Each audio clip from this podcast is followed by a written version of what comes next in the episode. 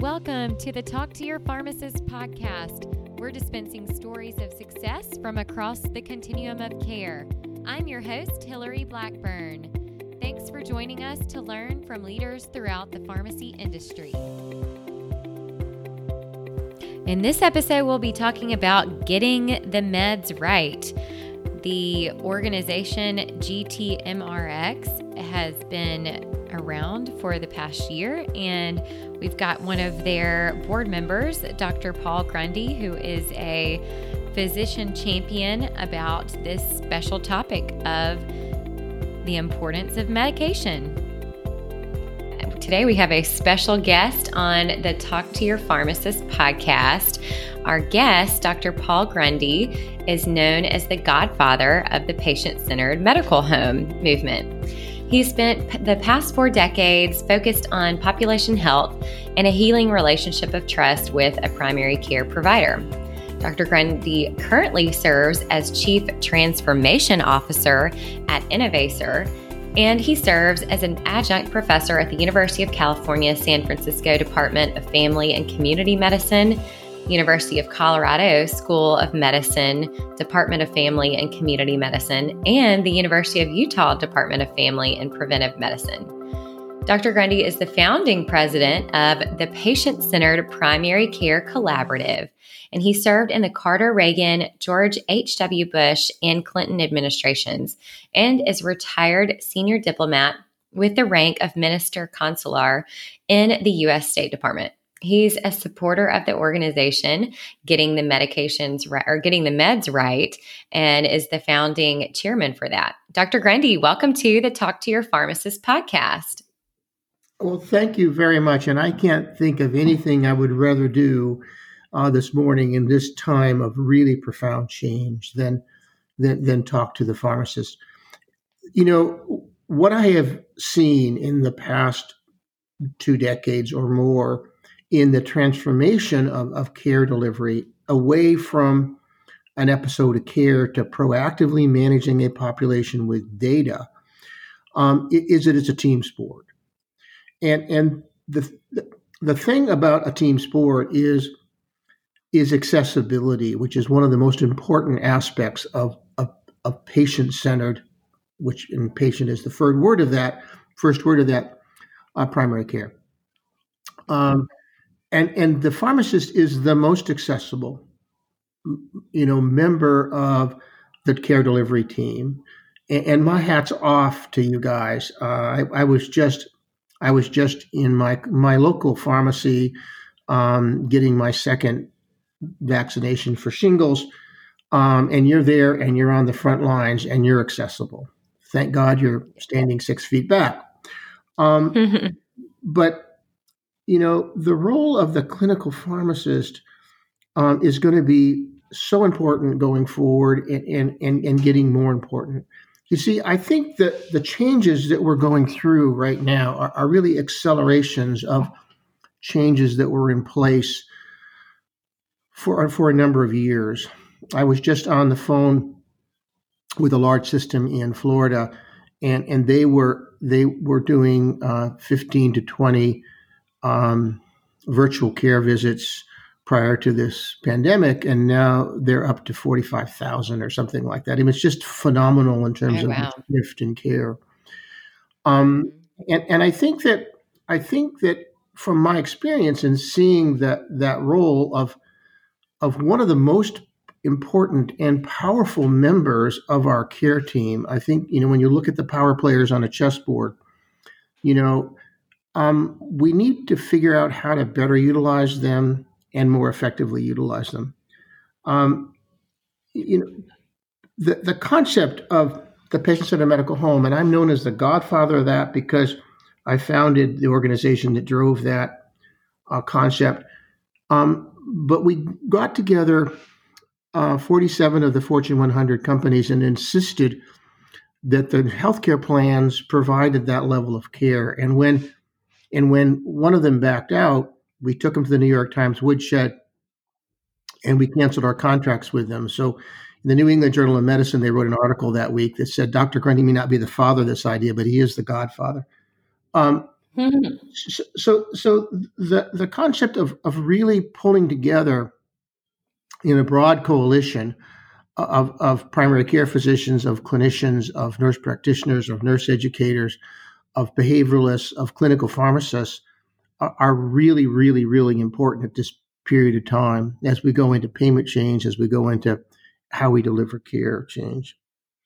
Um, the, go ahead. Oh, yeah, certainly. Well, I'd love to hear more about um, your experience or, or how you how you came to that conclusion. Tell me about a little bit uh, about your background and how uh, maybe some of your first interactions with pharmacists, maybe working in one of these patient centered medical homes, and uh, how you you really recognize some of the value uh, in the services that uh, they bring. Well, you know, in my, in my role as the interface between health and foreign policy, um, in a previous job in the State Department, I really learned when I looked globally at, at care that was delivered of value. Um, one of the places that I had a chance to really interact with and understand what they were doing was Denmark. Um, and and it's just phenomenal what they've done there. Everybody knows the name of their primary care physician, but but they also know the name of, of their pharmacist. Um, I mean, that is is you know a, an integrated team, um, and that's so powerful. I I was I was. Uh, I was sitting with a patient uh, in a primary care practice in northern Jutland, probably 20 years ago now, and a patient walked in and, and wanted to have a conversation about why he wasn't sleeping at night and get some sleeping medication. And so the doctor pulled up his his electronic medical record and he looked at it and he said, "You're not sleeping at night because you're not breathing. why aren't you taking your why aren't you taking your your your asthma medication?" And he knew to ask that question because you know the clinical pharmacist had advised the physician that that the guy wasn't taking his medicine, right? So there was there was a loop in there that that didn't exist 20 years ago in, in the United States. And and when I hmm. began looking at you know how you build a team and how you build a medical home, it just was so clear to me that the clinical pharmacists were going to play an important role. If you look at the literature now, if you if you Google if you Google any disease process, asthma or diabetes. And, and you and you look at that in the light of the role the clinical pharmacist plays, it's just so important. I, I was at I was uh, uh, at a at a at a medical home practice probably way back in 2008 in Davis, California, and and and what I saw so clearly was that the clinical pharmacist does a heck of a lot better job of medication management than we physicians do. So, you know, they had they had come to the understanding that the role of the primary care physician was two things difficult diagnostic dilemmas and relationships. Mm-hmm. And, and, and, and everything else should be done by somebody else. And by gosh, you know, the clinical pharmacist did the medication management in that practice. And, and with hypertension, we saw just a phenomenal in, improvement in the level of care when a clinical pharmacist was brought in to support hypertension management, which, by the way, is pretty complicated. In one of our early pilots around a medical home in, in, in, in Hudson Valley, here where I live, you know, we really integrated clinical pharmacists. We integrated a, a, management system where they got a little notification if they hadn't taken their chronic disease management and, and we saw a, you know we saw a 12% increase in the utilization of chronic disease medication and we saw almost a 21% decrease in hospitalization so we were really exchanging you know t- much tighter medication management supported by clinical pharmacists and, and even the local pharmacists uh, in our community um, for hospital beds which is a darn good exchange that was also evident in the pilot that they did with the chronic disease mm-hmm. pilot they did early on in, in, in, Pennsylvania, where again we saw the integration of care. At, the University of Utah, where I've been on the faculty now for a decade and a half at least. About 14 years ago, we did something called Care by Design, where we redesigned primary care. And again, like the model in Davis and other places, we included a clinical pharmacist on the team. We took away the doctor's offices and we put and we put everybody around a table where they could interact with each other um, on a team-based model of care. Phenomenal shift in in, in how care was delivered, um, with much much much better results, and we integrated that into the practice of medicine. So I begin to think about the three elements that need to change as we drive this model. The first is is the cultural change, the shift of somebody's mind away from the, the doctor as the master builder, away from the, the brain of the doctor being the, the data storage device, to, to data being on paper and, and accessible to everybody on the team that's managing that patient. That's probably the most mm-hmm. difficult. The second element of that change is payment change. If you're going to ask if you're going to ask for mm-hmm. um, the system to stop focusing on episodes of care only and actually manage the population proactively with data, you need to pay them to do that and stop paying them to do an episode of care. You know, there's only one way to hurt a cat, and that's to move the food. And that process is happening, right? As we, and this is going to be accelerated, I think, with this current change that's going on. And the third is the data it's getting at that source of truth at the point of care and the way you would get it at Google Map and and see exactly what you need to do. So great to have a pharmacist on the team. Great to have behavioralists on the team and have them interface with each other. But equally important, I think, is to have the ability for everybody to sing from the same sheet of music, i.e., the same source of truth, the same source of data. And that, you know, those are the things that we're working on. So what, what, at the University of Utah, when we redesigned how we delivered care, um, we redesigned how we taught care. And I'll never forget the uh, first time we, we, we shifted uh, to a whole new model of teaching. We, we took our first year medical students and we put them, and we made them medical assistants, taught them how to be medical assistants. Speaking of education, are you aware of the 2014 drug disposal of controlled substances ruling that regards safe disposal of unused medications? Well, we're lucky to have RX Destroyer sponsoring the Talk to Your Pharmacist podcast. RX Destroyer ready to use chemical drug disposal systems are safe, easy, and affordable products, which protect the environment and can save thousands in fines.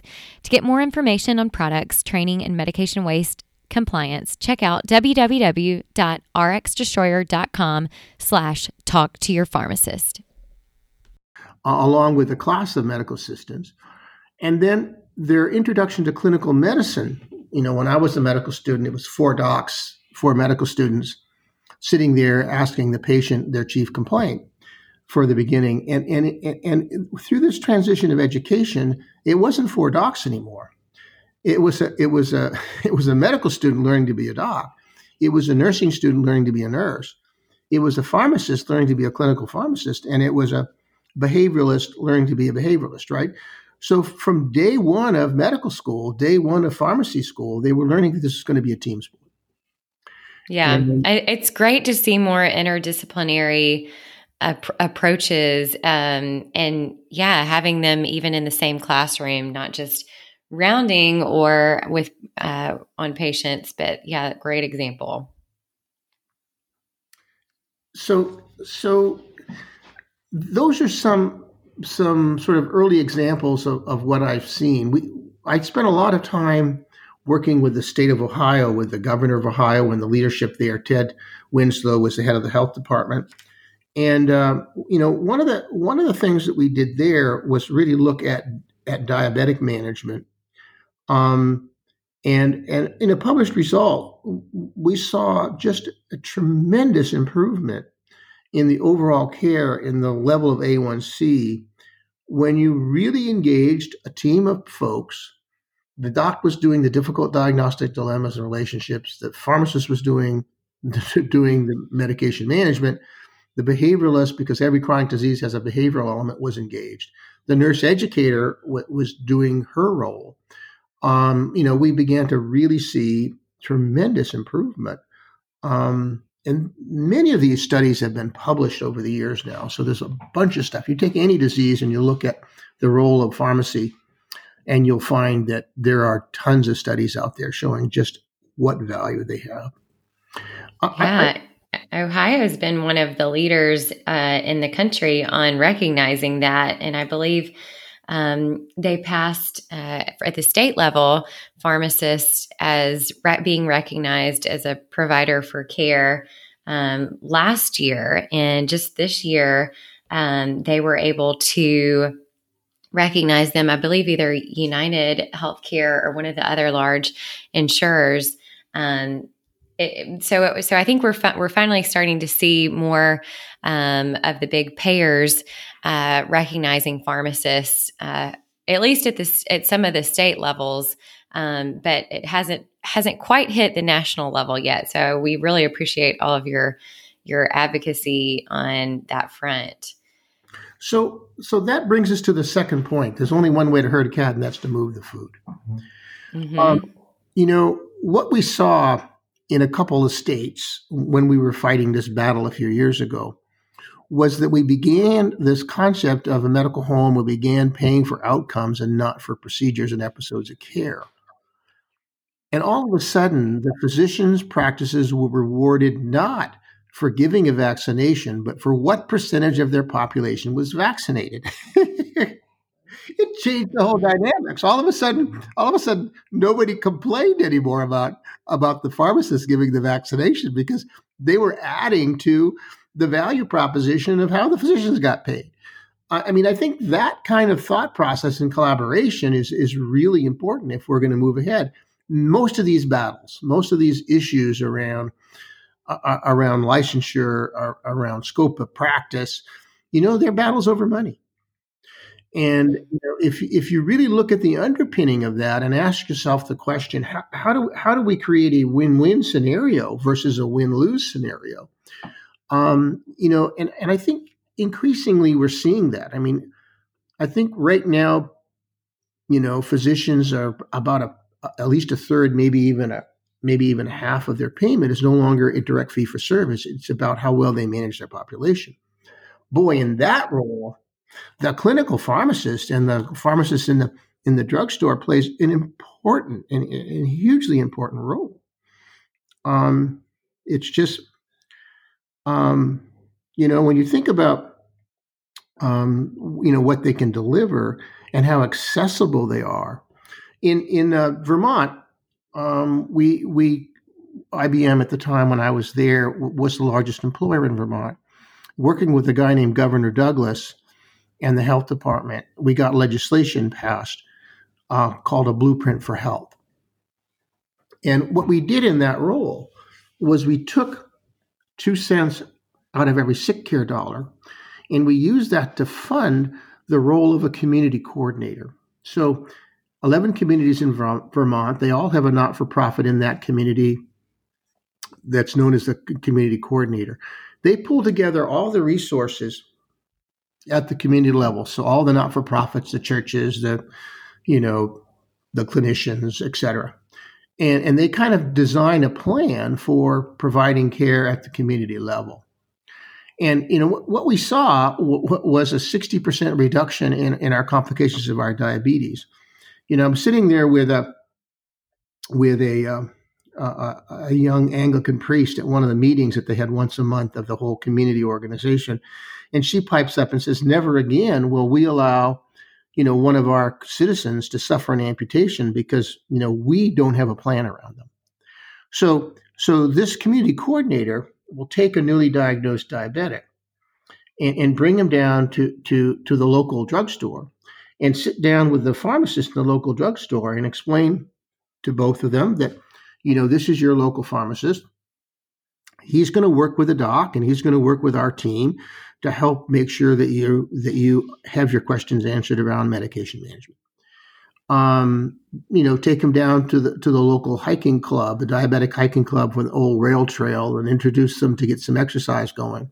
Take them to the local grocery store and do a walk around on Wednesday when they do a. I went up to St. Johnsbury to see this happen, you know, where, where, where they walk around and, and the and the nutritionist in the grocery store explains, you know, how how to how to cook, how to eat um, when you've been diagnosed with diabetes.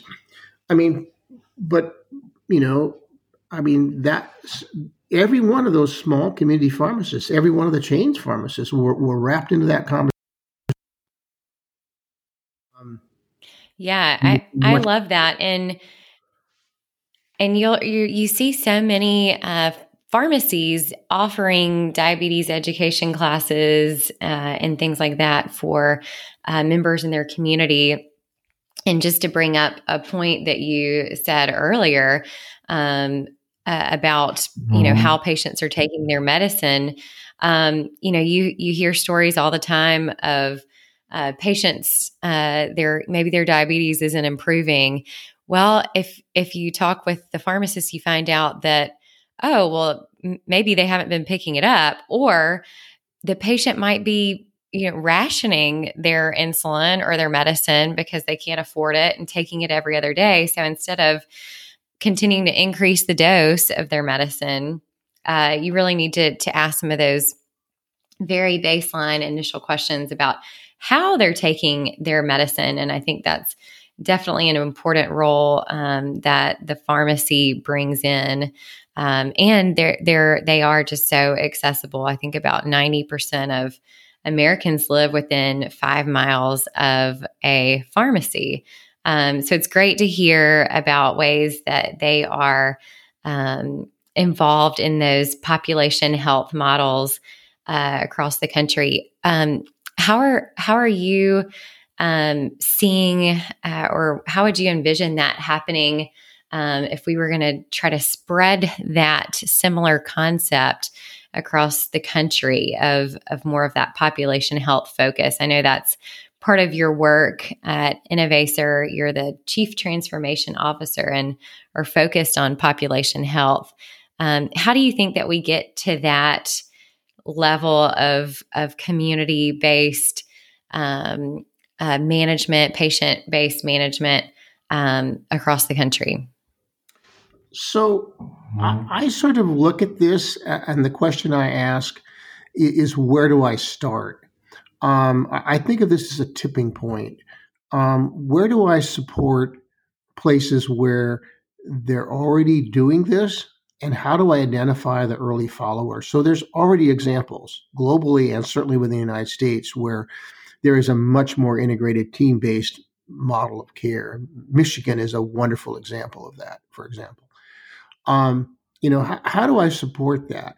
And and I think that's part of the reason why you know we formed Get the Medication Right, um, just as we did with the Patient Centered Medical Home movement. How, how do we get a broad based coalition um, to understand, to educate them around places that have already demonstrated tremendous value by having a much more integrated model of care. So that that requires that requires an understanding of legislation, of understanding of how you write legislation, of understanding how you lobby for legislation, um, and, and it requires us really pulling together mm-hmm. the clinical pharmacy, pharmaceutical organizations, the primary care organizations, the buyers of care, the corporations that want better care for their employees. You know, when, when we when we go and and sit with a senator or, or a member of Congress or a state legislature, and you have, you know, you have a national pharmacy association, you have a large hospital system, you have IBM, General Motors, um, and and you know, basically all sitting there saying, you know, we're here lobbying not because we want more money, but we want better care. Um, and in order to do that, we have to break down some of these barriers that are artificial. Again, we have to figure out how to change payment. Um, the example that I decided of, of, of, of people who normally just deliver episodes of pay of, of care and get paid for that, i.e., I do a vaccination and I'm paid for that, to my population is all vaccinated and therefore I'm rewarded for that no matter who gave the vaccination or no matter who dispensed dispensed the information for, for diabetes is, is really important. one of the things that we learned uh, in behavioral economics, and you know, somebody just won the Nobel Prize for that, is that taking away something from somebody is much more stimulating than giving them something.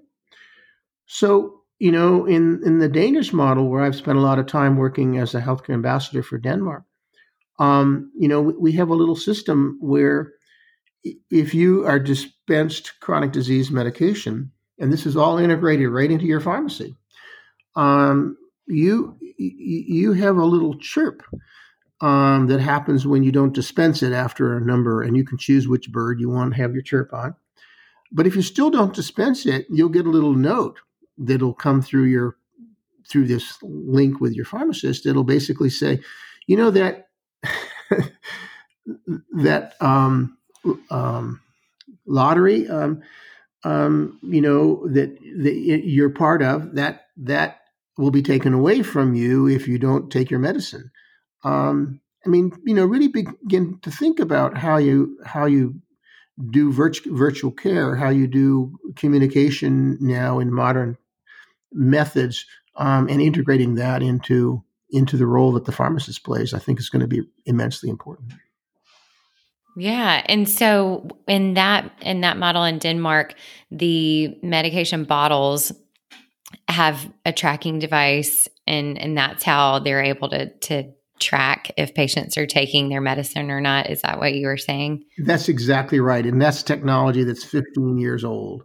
You know, when you push yeah. the, when you push the pill through the aluminum foil, it sets off a, a, a little. in this particular case, a Bluetooth because Bluetooth comes from Denmark uh, uh, Wi-Fi, whatever you call it, uh, notification, um, and the system knows that you've dispensed it. And if it, yeah, know, and it's it's time you haven't dispensed it, it knows you haven't dispensed it, right? yeah, yeah, and and there are so many different um, devices uh, out there. Um, it, but I have seen a little bit slower adoption on that on the US side. Um, again, not sure if that's just like who's going to pay for it or what, but um, it is interesting because a lot overseas medications are more of that blister pack uh, type, but somehow in the US, we still have those, you know, amber vials um, that the pharmacist is counting and, and dispensing. So um, it is it is interesting. And I think we've got to continue to to look at ways to better track adherence. I mean, there's you know there's been a few uh, looking at at some of the digital pills um, that you know are actually tracking whether it's been ingested or not. Um, so lots of different ways, um, but certainly, uh, you know, making sure that we incentivize uh, or uh, motivate patients in the right way. Um, that's really helpful. And so, Dr. Grundy, um, with the Getting the Medications Right um, Institute, uh, can you tell us a little bit more about how that was founded and some of the the key stakeholders uh, that are involved at, at this point? Yeah, so so this was this was formed. Um, uh, Katherine Capps probably was was the person who who and and and, and Terry McInnis got together um, and and as part of the patient and primary care collaborative, they did a couple of papers on on the role of the pharmacist um, and the role of pharmacist in adherence, compliance, medication management, get the medication right. And it was just clear to us that in order for us to be effective, we needed a much more robust, integrated, broad based coalition of, of like minded folks to, to, to drive awareness, uh, to create a platform for seminars and awareness and, and education, um, but also a platform to engage um, our thought leaders and our and our legislators at, at a state and federal level uh, to make them more aware of the important role that team-based care um, with a focus on getting the medication right because i think that is the low-hanging fruit that that is probably the single most and perhaps in many ways the easiest thing to do um, in, in, in, in terms of, of change. And so, you know, we really pulled together thought leaders across the industry, um, pharmaceutical companies, of um, mm-hmm. primary care systems, uh, pharmacy associations, pharmaceutical associations, pharma, you know, to, to, to drive that concept of change. Um, would love to have uh, your audience uh, look at, um, you know, the, the paper that we're just putting out here. I think we just had a big meeting of, of really the thought leaders and political leaders in Washington around this idea, got some real direction from them. And, uh, and Katie is, has, has a white paper that's going to be coming out here, I think probably in the next few weeks. And maybe you could interview her uh, around that paper when it comes out. Would love to have that conversation. And I think, I think your listeners would really find that interesting.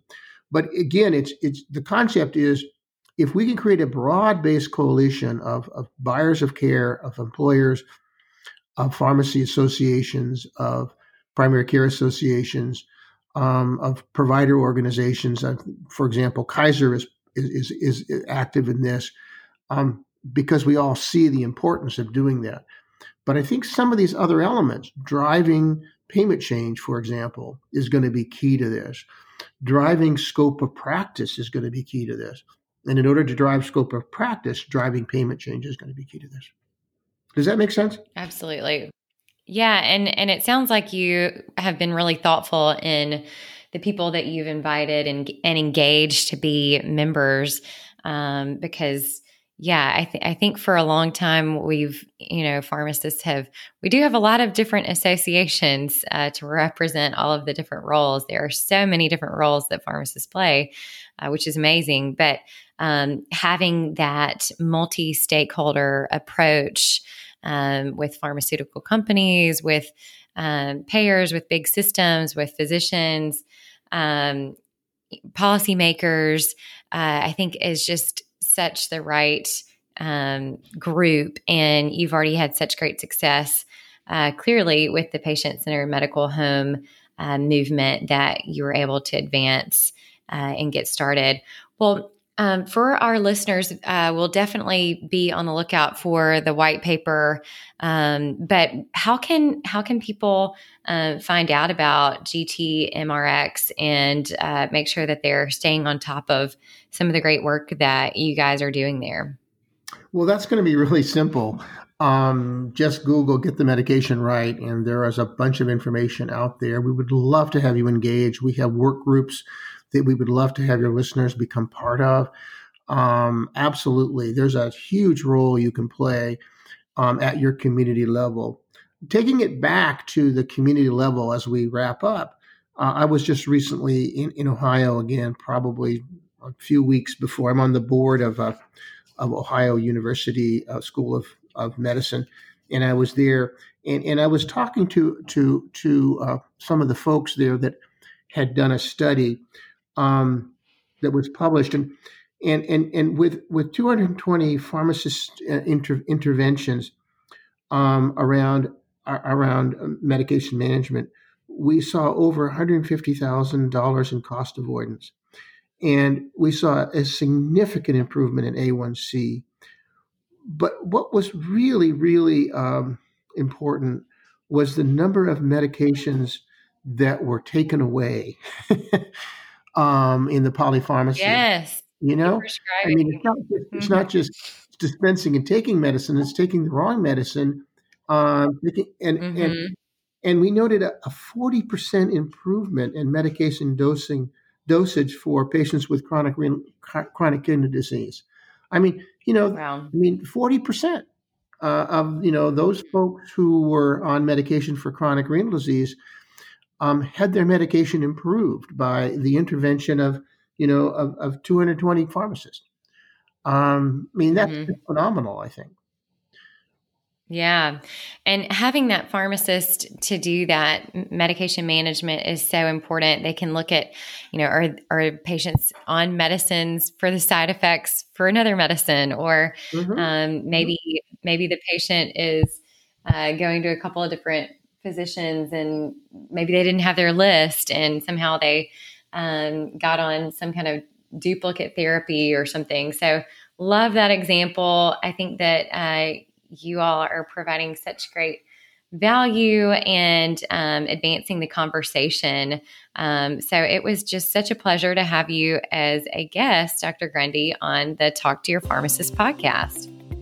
Well, thank you very much. And, and together, let's continue to try to educate um, the public and educate our clinical pharmacists and our pharmacists that are so important to us uh, around getting the medication right. It's, it's immensely important.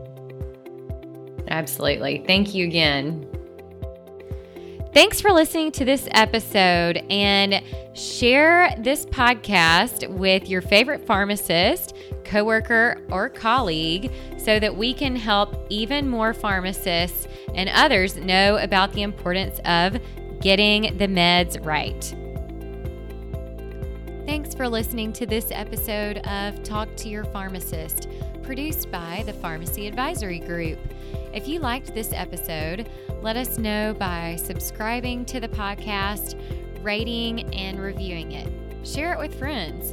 And if you want to be a guest or know a pharmacist leader who has a great story to tell, connect with me, Hillary Blackburn, on LinkedIn and check out our Facebook page, Pharmacy Advisory Group, for updates on new podcasts.